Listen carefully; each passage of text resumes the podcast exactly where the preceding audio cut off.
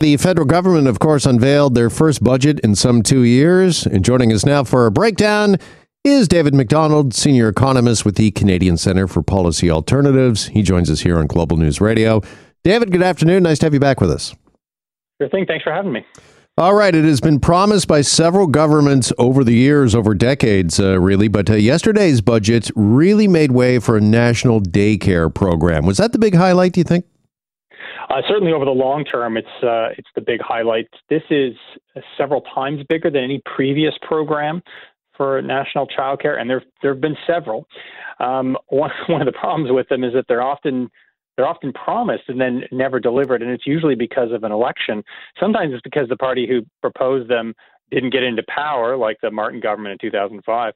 But sometimes the party that proposes them does get into power, but they still don't implement it. And that's what happened in 1993 with the Liberal Red Book, as well as the Mulroney promises in 1987. So, I mean, the real test for this program is whether it survives an election, one that we will likely have this fall.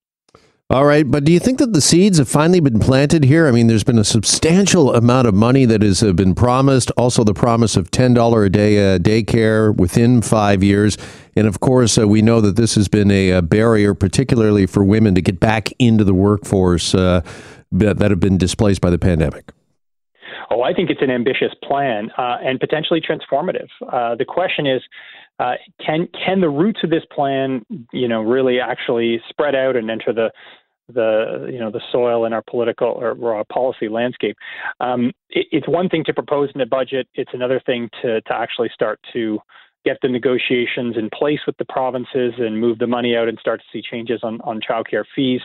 Um, my hope is that this does proceed. I think it's a very ambitious, if doable plan, um, and there should be results that can be seen relatively soon you know, once once I think it passes the test of an election, it's not only the ten dollar a day childcare, which itself will be transformative for a lot of young parents, but the goal of having the fees by 2022, which is you know only a year away.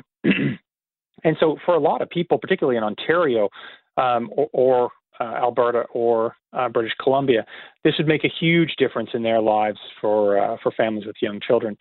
And so, I, I, mean, I just really hope it survives the fall. I think that uh, it'll be a major new program that could have uh, real impact for young families.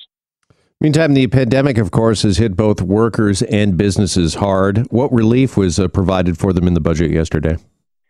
Yeah, on the business side, we're seeing extension of existing programs like the wage subsidy and the CERS. This was the uh, program to support uh, business rent.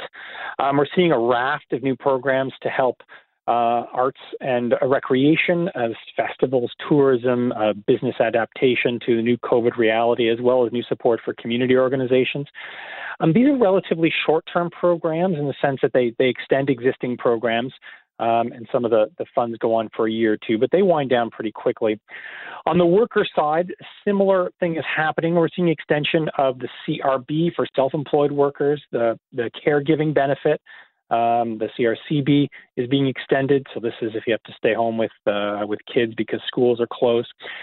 Um, we're seeing uh, some of the long-term changes I think that can be beneficial to workers is a change in how you get into EI in the first place, in maintaining the very low level at 420 hours to get into the EI system. This is something that is now in existence, but certainly wasn't prior to the pandemic, and is going to be extended out three years which is not permanent, but I think is much more permanent than some of the extensions we're seeing on some of the other programs. A $15 an hour minimum wage for federal workers. Um, and uh, changes to the Canada Workers Benefit. And so, particularly for, for single workers uh, that don't make a lot of money, you can make more money and still receive this benefit. It's sort of a flat rate of, of 1400 Well, it's not, sorry, it's not a flat rate at all. I mean, it peaks at about $1,400 uh, for singles and $2,400 for couples. Okay. We have uh, certainly seen a surge, of course, in online shopping during the pandemic, and the government yesterday introducing an e commerce tax. How does that work? Yeah, so this is different from the Netflix tax that was proposed in the in the in the fall update in last year, which which is basically to apply GST and PST on things like you know your payment to Netflix every month. But there's another side to this because corporations don't just charge GST and PST and then remit that amount to the government. Canadian corporations also pay Canadian income taxes.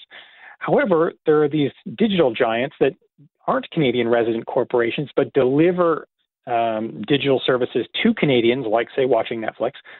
That money Canadians pay for, and then the money exits the country, and those companies never pay, um, you know, never pay income tax on it. Even if you were a Canada Canadian company delivering digital content, you would pay corporate income taxes. And so, what they're attempting here is a three percent tax on the revenues that exit the country. So instead of taxing profit, which is what corporate income taxes do, they're trying to tax revenues.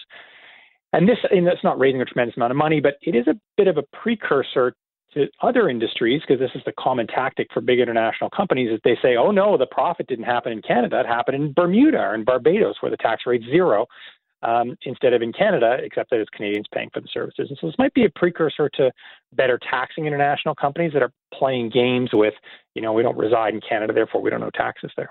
Yeah, and is that, I guess, a loophole? And we're going to see several other loopholes closed uh, in the coming years because uh, the government deficit is nearly 355 billion for last year, and projected to be another 155 billion for the coming year. I mean, David, those are big numbers. Just uh, how might those uh, numbers affect Canadians in the long and the short term? Do you think? Well, they're dropping rapidly. So you're certainly right to point out that the the, the deficit 350 billion this year is is extremely high, historically high. But it gets halved basically every year. Every year you get it gets cut in half. It gets cut in half in the third year, and by the fifth year it's cut in half again, and you're down to a deficit of about 30 billion, which is quite small.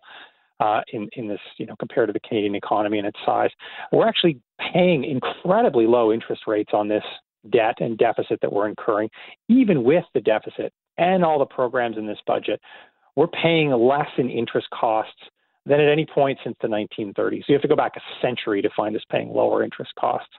Uh, and so this is, you know, in my mind, the right approach. If you see incredibly low interest rates, let's lock these interest rates in and, uh, you know, make sure that the uh, the pandemic doesn't have long-term impacts on Canadians and hopefully get them back to work sooner.